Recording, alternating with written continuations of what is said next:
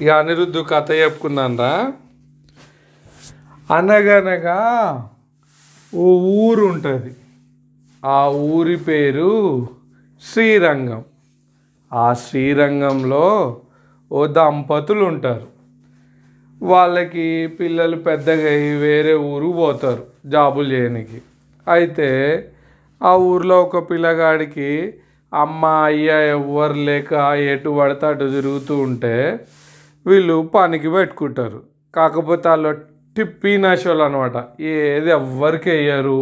ఈ పని మాత్రం పొరడితో మస్తు చేపించుకుంటారు. ఒక్క పూటనే తిండి పెడతారు. ఆ పని చేయాల్సింది ఏందయ్యా అంటే వాడు వాళ్ళ పొలంలో వరి చేనుకి నీళ్ళు పెట్టడము అట్లాగే దోసకాయ చేనుకి పిట్టలు కొట్టుడు పొద్దుతిరుగుడు పువ్వులకి పొద్దుతిరుగుడు చేనుల పిట్టలు కొట్టుడు ఇవన్నీ పనులు. అస్సలు ఊపిరి సలపకుండా పని చేస్తారు కానీ తిండి అంతా పెట్టరు. చుట్టుపక్కల ఊర్లో అందరు చూసిన వాళ్ళు వాడిని వీడికి తిండే పెడతలేరని తిట్టుతూ ఉంటారు. ఇక ఒక సంవత్సరం ఏమైందంటే వర్షాలు సరిగ్గా పడక పంటలు అన్నీ ఎండిపోతాయి. ఇక దాంతో నీవు పని చేయడం వల్ల ఏం పంటలు వండలేదని వానికి తిండి పెట్టకుండా ఇలా కొడతారు? అయ్యో దాంతో ఇక వాడు నా ఈ ఊర్లో నాకు ఏడ దొరుకుతలేదు అనేసి ఇంకా వెళ్ళిపోతాడు. ఆ ఊర్లోకి వెళ్ళి శ్రీరంగం నుంచి అట్లా నడుచుకుంటూ నడుచుకుంటూ పోతుంటే చక్రపురం అనే ఊరు వస్తుంది. చీకటి అవుతుంది ఇక అలసిపోయి అట్లా పడిపోతాడు. ఏం ఏడ పడిపోయిండో ఏందో చూసుకోకుండా. పొద్దుగాల ఒక ఆమె తలుపు తీసి చూసేసరికల్లా ఆ లాకిట్లా ఈ పిల్లగాడు పడిపోయి ఉంటాడు. అరే ఎవడు రీడ్ అనేసి నీళ్ళు చల్లంగానే అమ్మో అమ్మో ఏమన్నది ఏమొద్దని అనేసి అంటుంటాడు. ఆడు భయపడుతుంటాడు అనమాట ఇంకా అదే ఊర్లో ఉన్న కొడుతురేమో అనేసి. ఏమైంది బిడ్డ ఏమైంది ఇట్లా అంటే ఏమి లేదమ్మా నేను ఏ పని చెప్పినా చేస్తా కానీ ఆకలి అవుతుంది నాకు సానా అంటే ఇక అమ్మ పోయి ఇంట్లోకి పోయి పెరుగన్నం తెచ్చి పెడుతుంది. పొద్దుగాలనే ఇక వాళ్ళ ఇంట్లో ఉంటే. ఇక తిన్నాక పోరాడు చెప్తాడు పా ఆయన కథ అంతా. సరే నీకు తిండి పెడతానే కానీ మాకు నాకు కొంచెం పొలం ఉంది కానీ ఆ పొలంని నీకు కౌలుకి ఇస్తా నువ్వే పంట పండించుకో. ఆ పంట వండినాక ఐదు బస్తాలు వండినాయి అనుకో ఒక్క బస్తా నువ్వు ఉంచుకొని నాలుగు బస్తాలు నాకు ఇవ్వాలి అని చెప్తుంది. ఏది వేసుకున్నా ఏదన్నా వేసుకోగాని ఐదో వంతు నీకు ఇస్తాను అని చెప్తుంది. సరే అమ్మ అనేసి ఇక ఆయన ఇక పార అవి తీసుకుంటాడు. పోయి కష్టపడతాడు ఇక ఇక వరి నాట్లు వేసుకుంటాడు. వరి చేను పెడితే బువ్వ దొరుకుతుంది కదా అనేసి. అయితే అందరూ తెల్లవి పెడుతురని ఈయన బ్రౌన్వి నవారా రకం అని ఉంటాయి అన్నమాట బీపిట్లు అట్లా అనేసి ఉంటాయి వైట్వి.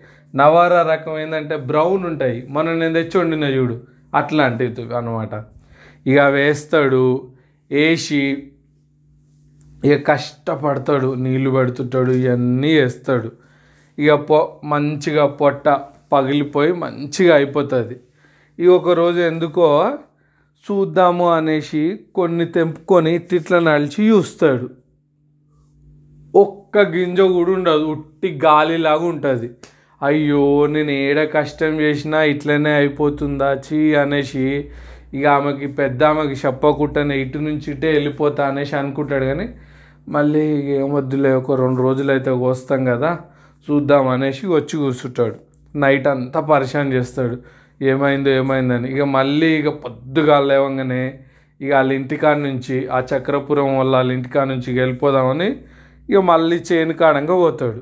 పోయి ఏం చేస్తాడంటే మళ్ళీ ఇక ఒక్కసారి లాస్ట్కి ఇక ఎట్లయితాయని కొన్ని ఒడ్లు తీసుకొని ఇట్లా నలిసి చూస్తాడు. పొట్టు అంతా పోయినాక చూస్తే తగ తగ తగ తగ మెరుస్తుంటాయి. బంగారం లాగా అన్ని బంగారు రైస్ గింజల్లాగా కనిపిస్తాయి.